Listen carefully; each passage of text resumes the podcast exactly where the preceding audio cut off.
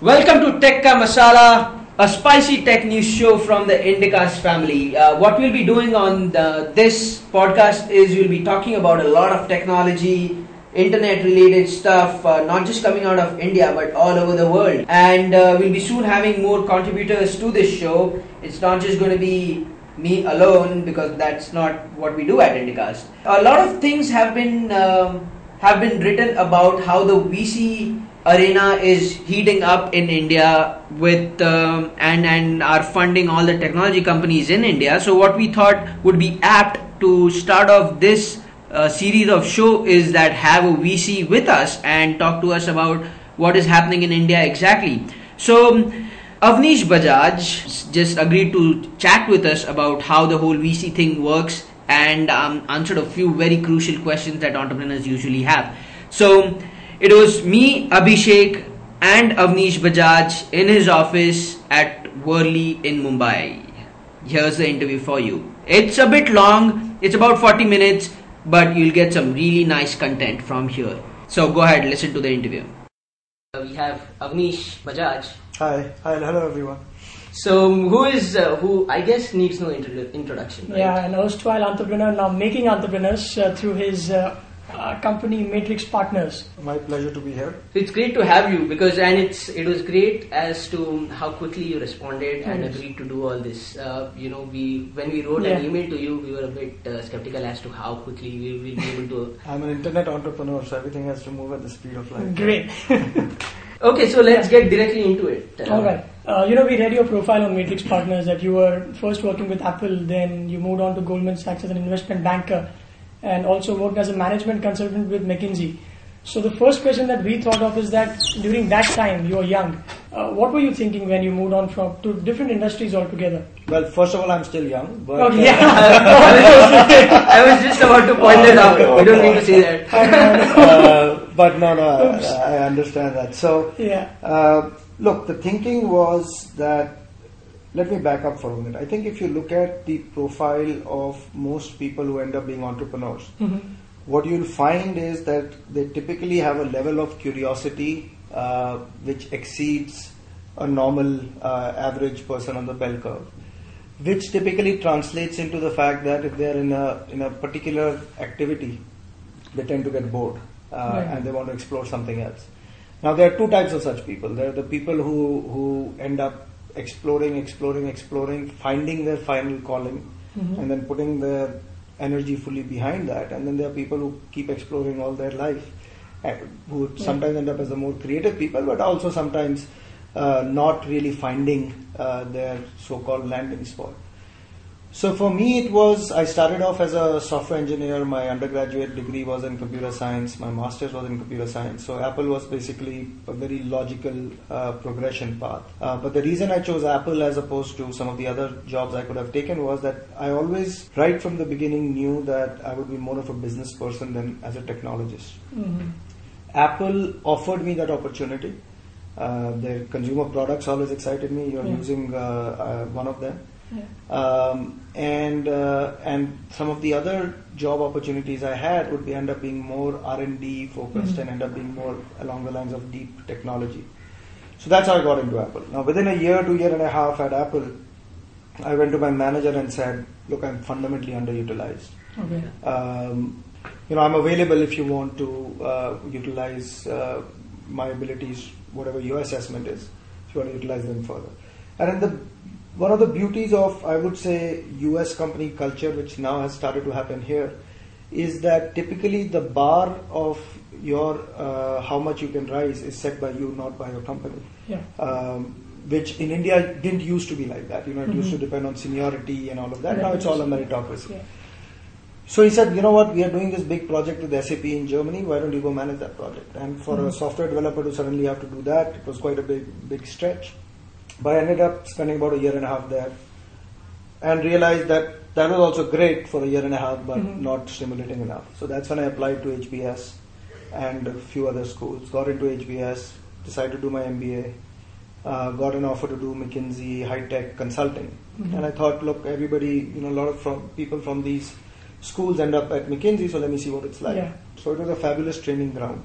But I also realized that strategic consulting stopped uh, way early in the uh, life cycle of a business than what I was comfortable with. You would give advice and then you would walk away, Okay.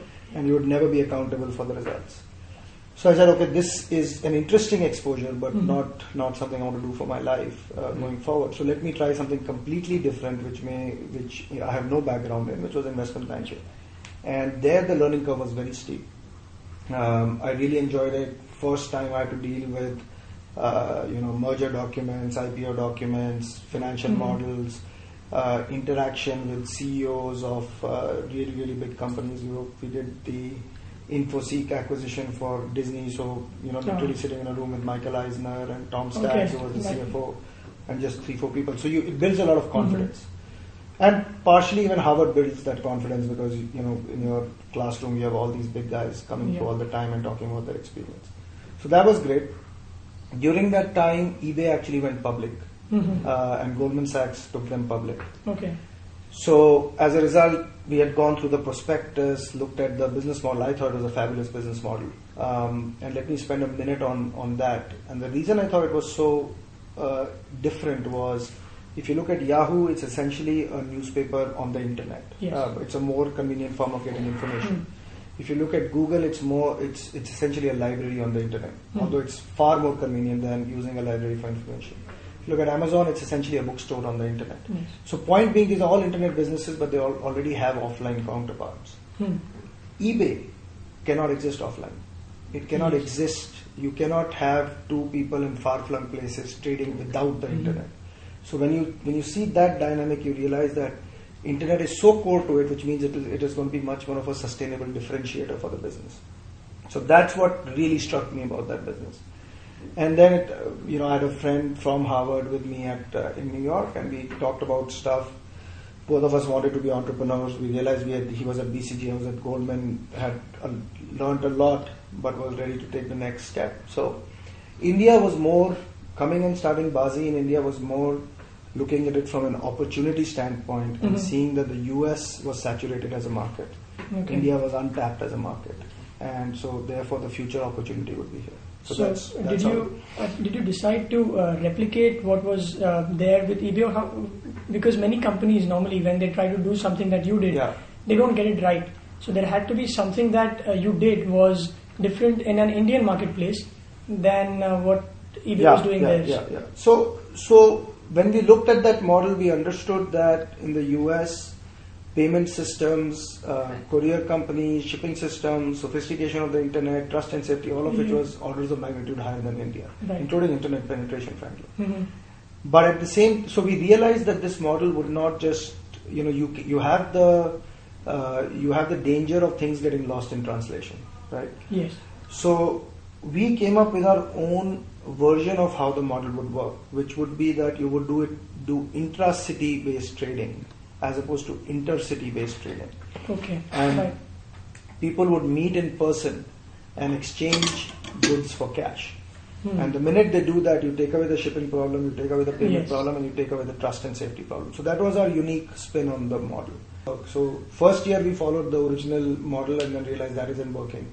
So move towards doing some of these. Uh, so yes, more you have to when you look at a US Me Too model in India, you have to really apply it. Mhm. First, there, there have to be two filters. One is is the model needed in India?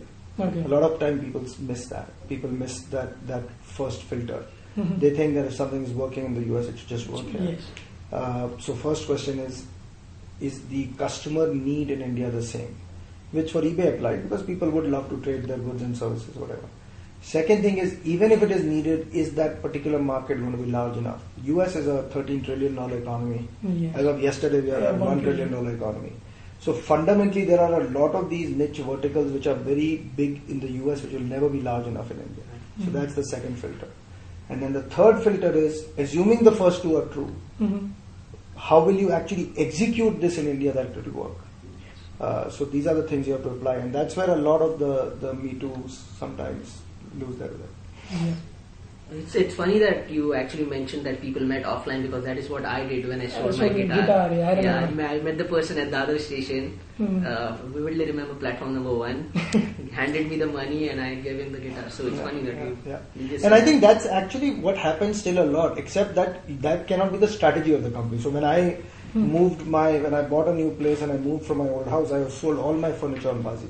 Okay. And my sofa set, which was a large sofa set, bulky Hmm. one, got bought by a Ch- guy in Chennai. hmm The guy's uncle came over here in, in Bombay to visit our house, Hmm. look at it, Okay. Check it out. pick it up, and put it in a train, get it packed and put it in a train, and give me a check first, right? Okay. So ultimately, the actual exchange happened in a in a Yeah. in a in a personal setting, but the trading happened between Bombay and Chennai. Yes.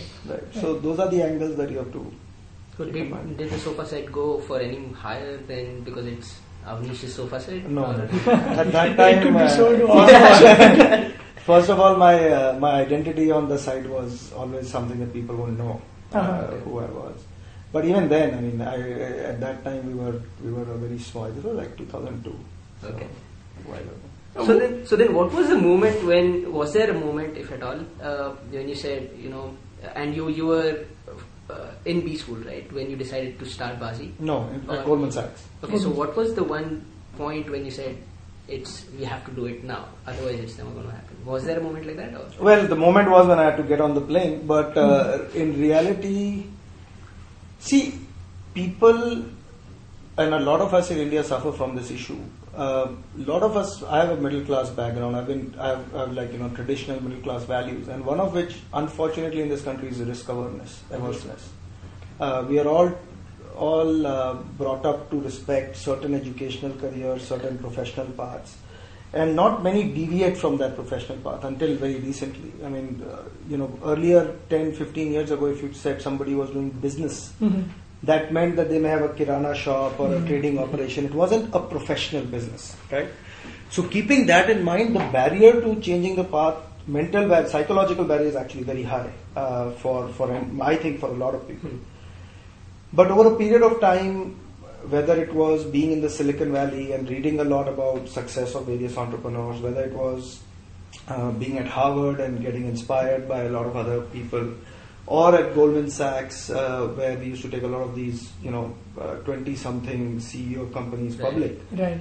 Uh, that mentality started getting changed a little bit, Right. but even then it was a big challenge. Right. So I think the moment really was that uh, I, uh, a friend of mine uh, called Ashish Dhawan from Harvard, he was starting a venture firm in India called ChrysCapital, and he was actually moving to India Mhm. in mid '99.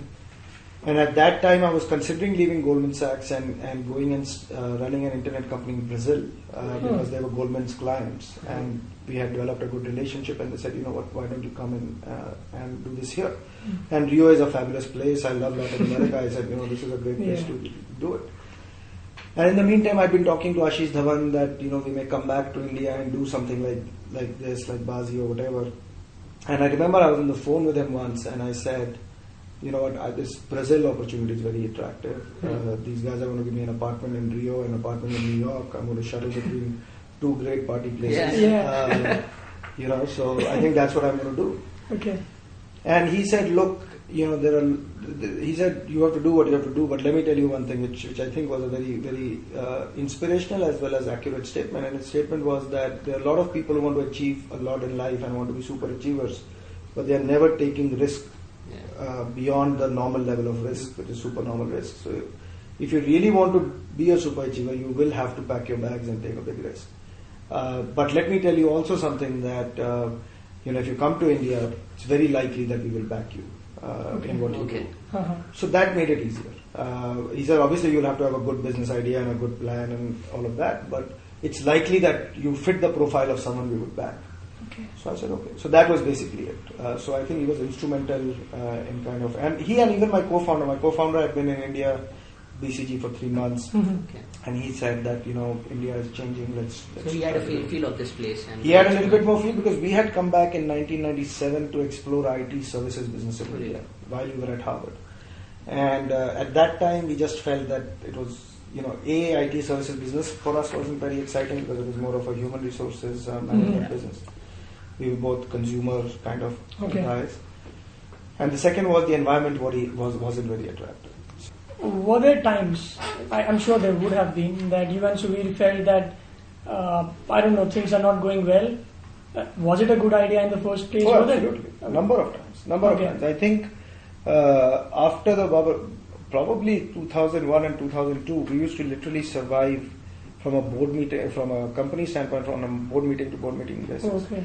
I mean, my girlfriend at that time, who's now my wife, uh, you know, used to always say when I used to go for a board meeting, Uh-huh. she used to say, "So will you have a job when you come back?" And I said, "I have no idea." And this Oh. used to happen every six weeks. I think what made it easier to survive uh, during that time were two or three things. One was co-founders is fundamentally a good idea um, Okay. because you basically see if you are if you are a single founder and even if you have recruited a great management team we had a great management team we used to have two of us and then three four other people who were very close to us we were friends we would Hmm. you know hang out together work together all of that but net net they were reporting to us right so if i had serious doubts about the business or something some issue or even a decision which was going to be very very painful potentially I would still think twice before discussing with them because ultimately they are reporting to us. Uh, but with a co-founder, you're Uh-huh. basically Yeah. able to bounce things off quite a bit. Right. So I think that's one key key thing. Second key thing was the business model. While India was going through all this downturn and all, eBay was going from strength to strength, and they were they were expanding internationally.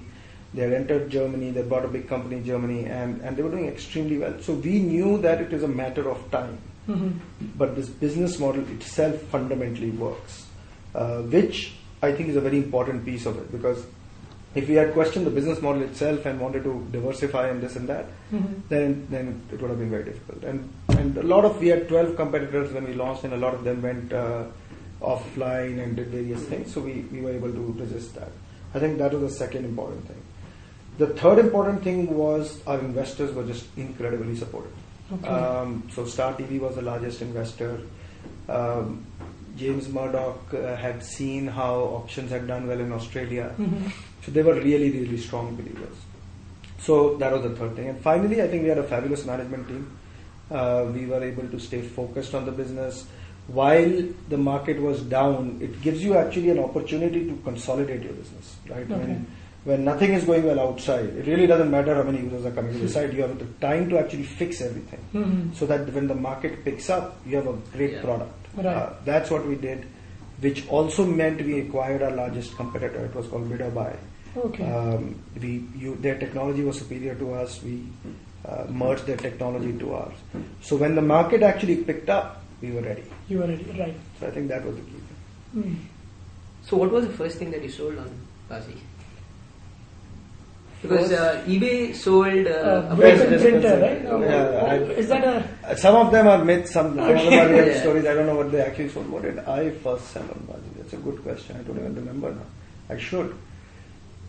Yes, I sold my um, Barron's GMAT guide. Oh, Oh, really? okay. Yeah, that was the first thing I sold. Um, because at that time when we had launched, this is way back in 2000, books Mhm. was our largest category. Hmm. Okay. So I remember selling that, then I sold some CDs and this and that. So and and that was the other thing. In fact, on Baazee, until even at the time we were acquired by eBay, there's a feedback rating system, right? Mm. So I had by far the largest amount of feedback on the site uh, from, and and that is key because that was the other reason we succeeded because we used to use our own product, Yes. right? And by using our own product, we Mhm. knew therefore what all the issues with the product were. Uh, if I bought something and it arrived in a broken uh, Mm. state, I knew that I would be really pissed off. So we better have a way that that if that happened to somebody, we should have something in place. And that's how we launched a buyer protection program. Mhm. I ordered something from uh, I forget what it was, uh, but it arrived in a broken state. And, Okay. and I remember thinking now as a buyer I'm I'm basically screwed. Yeah. Right? Yes. So what should what should be done? Right. And so that's how we launched a buyer protection program. So So then, um, so what? Where, where were you when you received the call from eBay? Were you in the office and uh, how did Tell, all tell, that tell us that moment when you would have called Suvir and said, "Man, Or eBay is whatever. calling." How How did do it yeah. it, it actually doesn't work like that. I'll actually tell you to tell you a more interesting story, and then we'll talk about the eBay angle.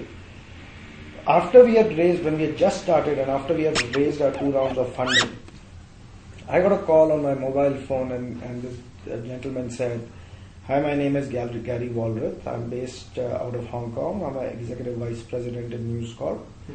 And, um, you know, we have heard good things about you guys. We are looking to invest in certain internet companies, and we'd like to meet you. So I said, uh, absolutely. And he said, you know, Rupert Murdoch is focused on this market, whatever, whatever. So that was very exciting. So I said, uh, sure, Gary, you know, when do you want to meet? So he said, I'm standing in your reception. so, so that was the level of aggression. he had Ah. actually reached our office. Right. And uh, there was nobody at the reception, or he may have been outside the main door, and so he called on the mobile saying, I'm there. And that's how that conversation started. Uh, and that was one of the key uh, ingredients of our, of our future success.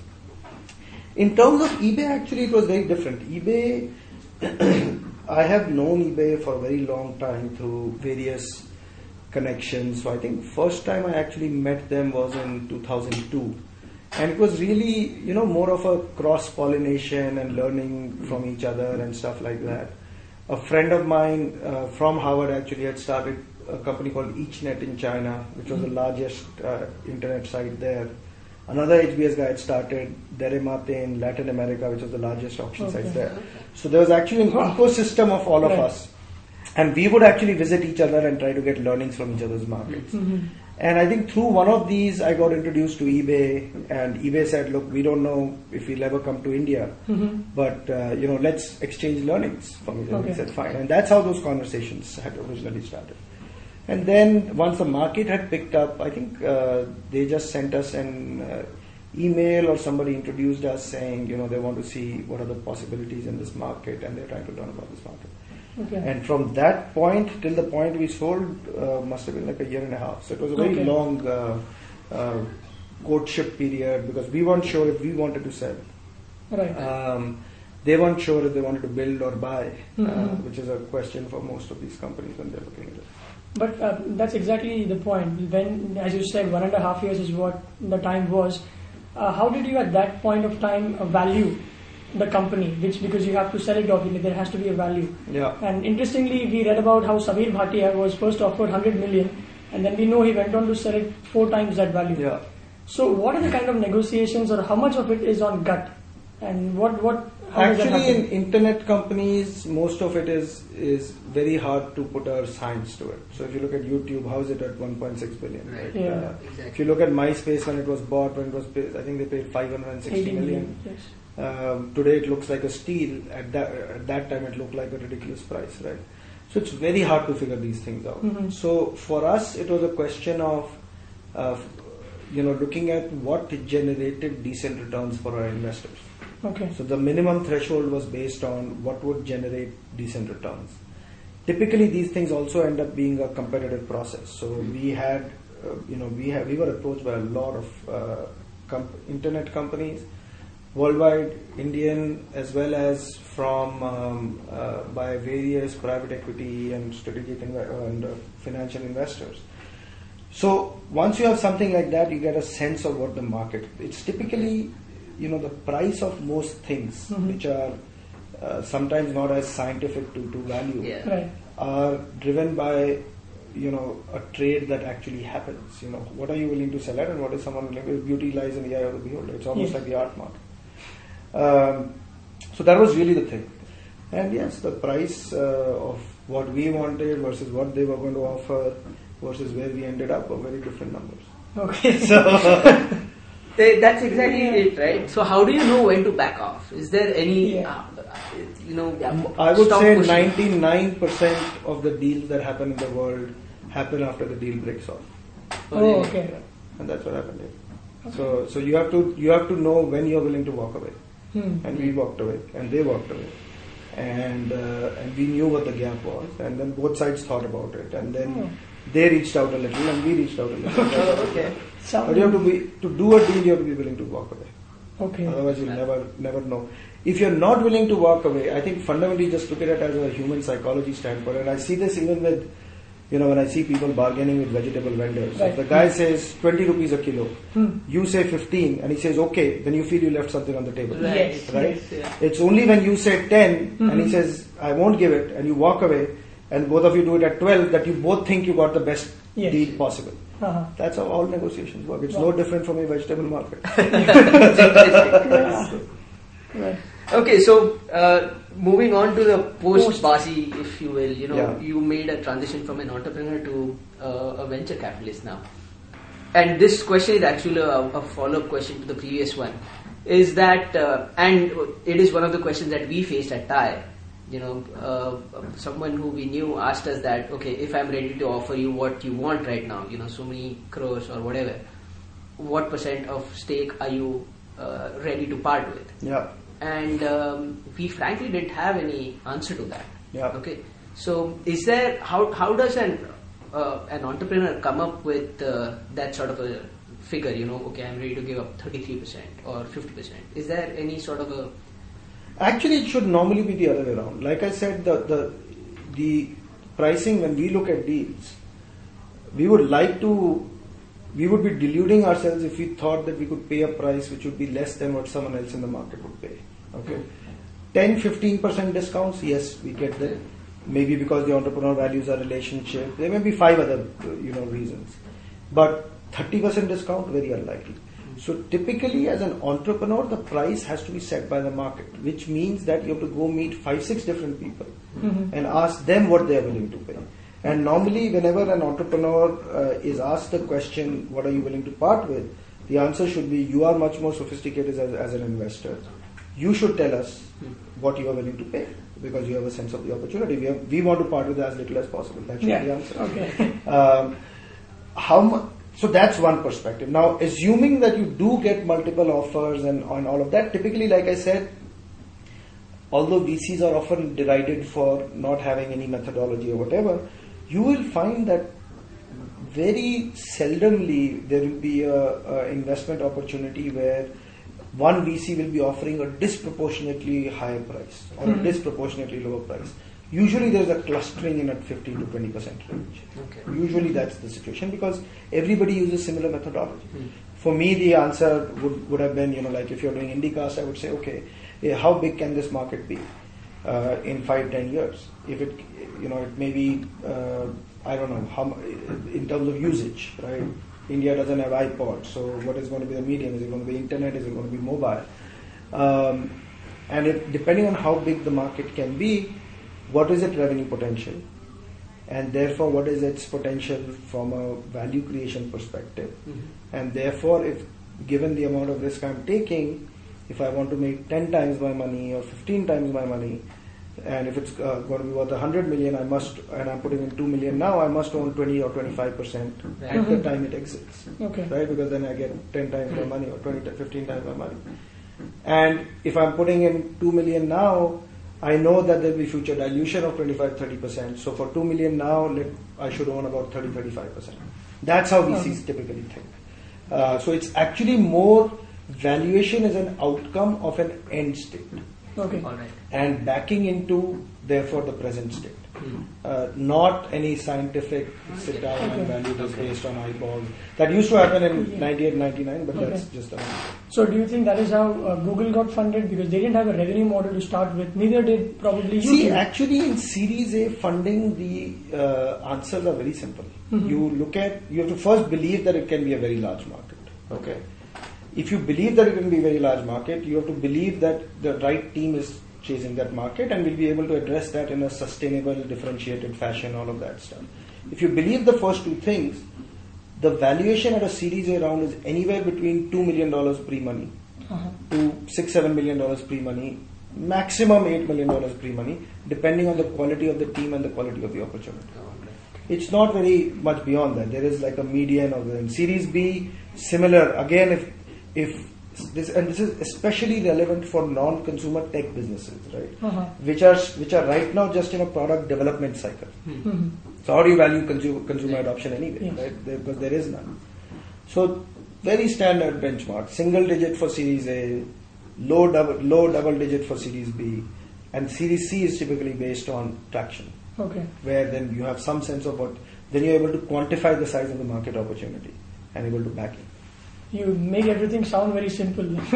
I mean, you're talking in, we're talking about millions of dollars here. So It is actually Yeah. the, the you know people when they when they're in the venture business. When I started in the venture business, having an entrepreneurial background, I was so uh, focused on valuations, Uh-huh. and valuations are completely irrelevant in this business. Oh, At Series A, Series B, valuations are extremely relevant in private equity and growth businesses because there you are investing in a real business. Hmm. And actually, in India, that's where the valuations have, even in internet and mobile actually, but that's where the, the, the hype has gotten ahead of the reality, so the valuations have been driven up uh, Okay. ridiculously. But there you have some science you can apply. In early stage opportunities, you're really betting on a, a, a team and an opportunity. There's not that much science. And by the way, VCs don't want to own more than you know 50% of the business anyway, because if they own too much, uh-huh. then the management team is not going to be incented. You're, you're backing the people who are Yes. themselves not going to be incented to make a big uh, business out of it. What's the point? Yeah, True. see the logic there. Yes. Yeah. Uh, one of the things that we have experienced is that a lot of um, people are expecting a tried and tested model. Yeah. and uh, they say we don't know if this business, if for example, if podcasting has enough, um, you know, above market in India. But then uh, I personally, as um, a- an entrepreneur, I'm feeling that uh, nobody's uh, right now ready to bet Yeah. on uh, Yeah. what, what I'm saying and can't visualize what I'm saying. Yeah. Uh, So I think VCs are actually fairly risk averse, although it's a business of taking risk. But um, first of all, let me talk about Matrix itself. We are actually not. We are investing more in consumer services businesses, right? Mhm. So there, the the innovation we are looking at, you know, we've invested in Yo! China. We find that Mhm. innovative because it's a it's an interesting concept. Now, is there risk? Absolutely. Uh, if we look at uh, whether that business can have, can make a profit in the high inflationary environment where input costs are going up, real estate rentals are going up, it's a serious question. Hmm. Um, and and therefore we have backed a team that we think can figure it out, right? In the internet, mobile, let's take podcasting as an example. You know, when people there there is a reason why people uh, are not willing to potentially take that risk, and there is a logical reason. And the logical reason is people VCs really look at market sizes, right? Mhm. Uh, if you said it's a massive market, you will find that a lot more VCs are willing to take take a risk. So I'll give you an example. We have invested in Beejive Networks. Yeah. Um, it's an out-of-home media advertising company. It's an early stage startup. It has no revenues. There's a company called Out of Home Media which has also been funded. There's a company called Ad Impact Media which is funded. So there are about nine companies in this area. Mhm. If VCs were not willing to take risks, why have they all been funded? The reason that they have been funded is that everybody is convinced that if it works, Mhm. the market size is huge. Okay. So when an entrepreneur is running into multiple VCs or investors having similar questions, that tells you that the market size part of it is not clear to the investors. Mhm. Okay. Um, so innovation within a within a clear large market size will always get funding. Okay. Innovation within an unclear market size will have challenges Mhm. getting funding. Okay, that is the thing. And typically, the way to tackle that situation is there are angel investors who typically tend to be specialized in verticals, Hmm. right? So I'll give you an example. Ram Shriram, who's invested in ClearTrip, I think he's an investor in podcast. What is that company called? It's a big podcasting company. Okay, Kleiner Perkins and Ram have invested in this company, Uh-huh. uh, which is a podcasting company. Uh, so, so he's a guy to go and talk to and try to figure out. And if he's also concerned, that means Mhm. there is maybe a serious market sizing issue. And it comes back to the fact that how many people will be able to afford iPods in the next four five years? How many iPods will be there? What will be their delivery? method? So a lot of. Yeah, yeah. Right. So let's not take a particular example, but Yes. typically it's based on. So the best approach in such situations is to actually raise money from angels Mhm. and then later on once the the product development is further along there are some initial uh, you know uh, there's, there's some initial evidence of consumer adoption then you'll get a pretty high valuation as well from the VC because the VCs are taking lesser risk so That's- that's, Okay. that's typically the way it works What's your take on all these uh, Web 2.0 is something which is uh, a a rage outside, Yeah. and uh, there are for social networking sites. Yeah, if you were to see, Yeah. uh, we have one, and then there are 20 replicas. Yeah. Uh, do you think? Uh, I mean, personally, we are not a fan of, uh, example, for example, social networking where there is a community, all right, Yeah. but it leaves it at that. Yeah. But then, still, venture capitals capitalists are investing. Not in India. Not in India. In fact, if you look at it, last uh, year there were about 10 or 12 uh, startups. Uh-huh. Uh, but as far as I know, maybe one has gotten funding and they've made the rounds of all the VCs. And the reason is the same. The Uh-huh. question is la- lack of clarity of, in this case, not as much market sizing, but whether the market is ready for something like that.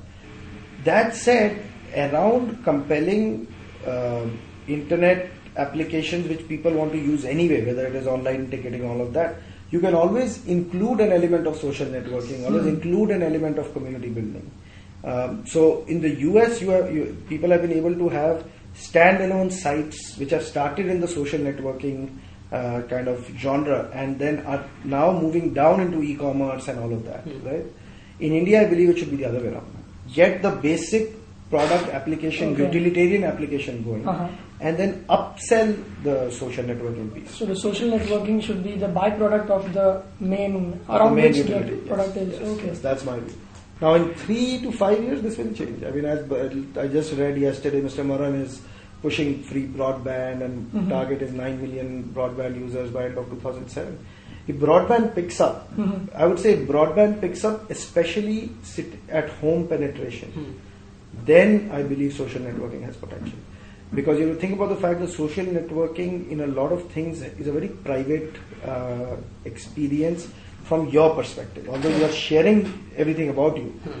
but you don't want to be in a public environment doing that. So if you're in a cyber cafe, it's an issue. Yes. So I think as at-home broadband penetration picks up, then the potential for these applications is much more. But have you ever thought that you have uh, someone pitched something to you and um, you turned it down, and uh, later on you got a feeling that shit, I just missed it, you know? Not yet, not yet, but I'm sure it'll happen. Unfortunately, I wish it would never happen, but uh, I'm sure it'll happen. And I think that what happens is, see, in consumer businesses where, where, which are growth stage, that's less likely to happen because if there is adoption and all of that, then um, then you know we'll uh, we'll likely be, be interested as well. I have turned down two or three deals wi- in the last six to eight months, which have been done by other VCs. Okay. Mm. And we had the opportunity to do it instead of those VCs. We just decided not to do it. And the jury's out. We'll see in a year or two, uh, you know, who was right. Uh, and, and then we'll find out. I hope I don't regret it. But I would be uh, fooling myself if I believe that over the next decade in a career like this, Uh-huh. there won't be mistakes. Uh, if you look at some of the, you know, big successes, like I think Skype, for example, Yeah.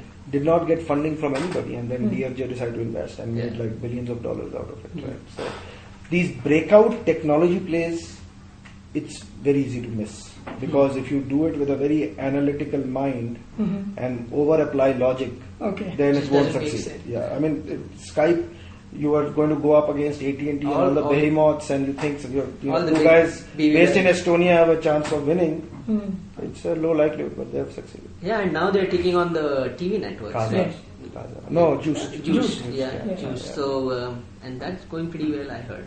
Uh, So they. TV They, see, they have an interesting philosophy, which is they take very large markets and disrupt them with innovation. Huh. They did that with Kazaa Yeah. music. Then they have done it with telephony with Skype. Now they're doing it with uh, with television. Right. Uh, again, I mean, when these uh, when these budding entrepreneurs or experienced people who come to you to pitch, and you have five minutes, you give them say five minutes or thirty minutes. What is it that uh, I hope this is not a Miss India kind of a question. That it's like we've heard that in the first few minutes the VC knows whether or not I'm going to invest in this uh, promoter or in this idea. What is it that you look for? So I think it's uh, there might there might be there may be some VCs who probably figure it out that quickly. I think as far as I'm concerned, the no is very quick, Okay. uh, but the yes takes a very long time. Hmm. Uh, so typically, I would say if it's a no, I probably wouldn't even be meeting the person before knowing that it's a no. It's a combination of reading their presentation, potentially having a phone call, that you know that you know this doesn't make sense. uh, let's say that filters out 90% of the stuff that comes in right. maybe 80%. Then you have 20% left. Then then you take 20% of them, you do meetings. And within that, again, 50 to 60% the no is very quick. You just Mhm. know. And, and the reason you know it is, um, Just not comfortable, just not getting that. uh, I think it's more the, more the, more, no, I think it's more the, t- if, if we have taken a meeting, that means we are intrigued about the size of the market opportunity. All right. So that means the market opportunity is not something that's leading us to know, then it's probably the team. Okay. Um, it's the team's articulation of the market opportunity or their uh, ab- ability to articulate the right strategy to tap into the market opportunity that would lead to a very quick no. But a yes would take a long time beyond that, uh, which would mean we'd st- that team makes sense. We are intrigued about the opportunity. Then we would start doing our diligence, trying to figure out if we are right about the opportunity, trying to get um, you know reference checks done on the team to see if they are you know look at their track record. So then it Mhm. takes time. The, is the VC community very secretive and competitive Yeah. within themselves, or uh, I think they're very do you- collaborative actually. You Okay. share data? We don't share data because you don't want to compromise confidentiality of the companies and stuff. But you often meet and look, if, if it's a deal that I'm looking at which I don't want to have any other investor participate in, then Mhm. obviously I'm going to be very secretive. But as an industry, they're actually very collaborative. I'm going tonight for a dinner where I think uh, nine out of the ten, uh, you know, meaningful VCs are going to be there together, and it's one of their, uh, it's actually at the house of one of those guys. So it's it's actually a reasonably collaborative. Uh, um, I hate to uh, you know compare it to politics, but they say right there are no uh, permanent fr- friends or Right. enemies, Right, right? right. It's, it is it is similar because you end up working. Uh, first of all, there are no enemies. Okay. Uh, but in, there are a lot of acquaintances, and some of them there are personal friends. Um, it is collaborative. At the same time, everybody is an adult. They recognize that ultimately, if there is one company looking which is a very promising and it's looking for investment from three or four VCs, it's not like all three or four will call each other and split the deal because, uh, and it's because we have a pretty good relationship. Yeah. Okay, so I have a very light uh, question, if you will.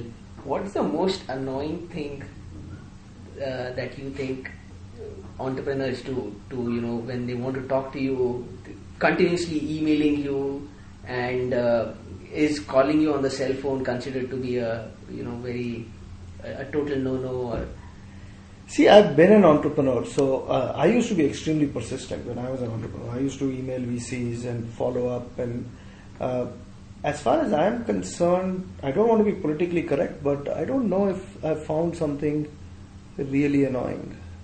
I guess the most, so in terms of access, absolutely not. You've seen how I responded to you guys. Right. I respond to every email that comes to me okay for sure. And typically the response time is less than 48 hours, right? So that's a certain standard I've set for myself. On the flip side, I never answer my mobile phone.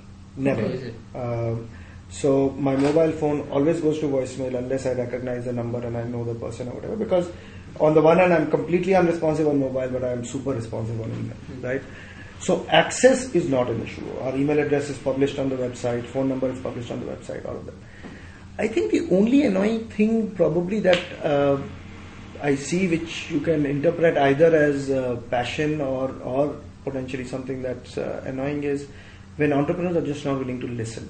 okay Mhm. Um, you know, we are not we are not VCs are typically not there to summonize, but at the same time, VCs by virtue of having seen a number of and I'm learning this myself because I haven't been a VC for very long. There is a certain collective wisdom Hmm. in the in the group because they have seen a lot of opportunities. They've seen what works, what doesn't work, and when one is an entrepreneur and going to a VC and the VC says, "Look, this doesn't make sense for these these these reasons," uh, but maybe this other way it would work. I think it's important to listen and and and you know kind of factor in that feedback and say and even at that time decide whether it, it may still be that that you are so passionate about the idea that it, that so I think that's the only thing I wouldn't call it annoying. I think it's more first time entrepreneurs have that as a it's a character trait. I had that as a character trait um, because it also comes with the uh, the the good side of it is which is they're extremely passionate about what they believe in, right? And I would rather take a person who's very passionate about what they believe in and and says that I will prove you wrong in, in what you are saying, then somebody who is not passionate and is opportunistic and is willing to change his mind at every time he gets a different feedback. Right. But the right answer is actually somewhere in between. Hmm. Right. So So it's all art. There's no science to this. absolutely not. Well, that was good. Ta- it was good talking to you. Uh, on that note, I think we have exhausted our questions finally. Maybe. Uh, at least, um, yeah. On So- yeah, on paper. But uh, that's about it. Thanks for uh, taking out the time and talking to us. Uh, My pleasure. My pleasure. I think it was a very interesting discussion. So thank you for taking the time. Thanks a lot. Bye guys. Cheers. Bye bye.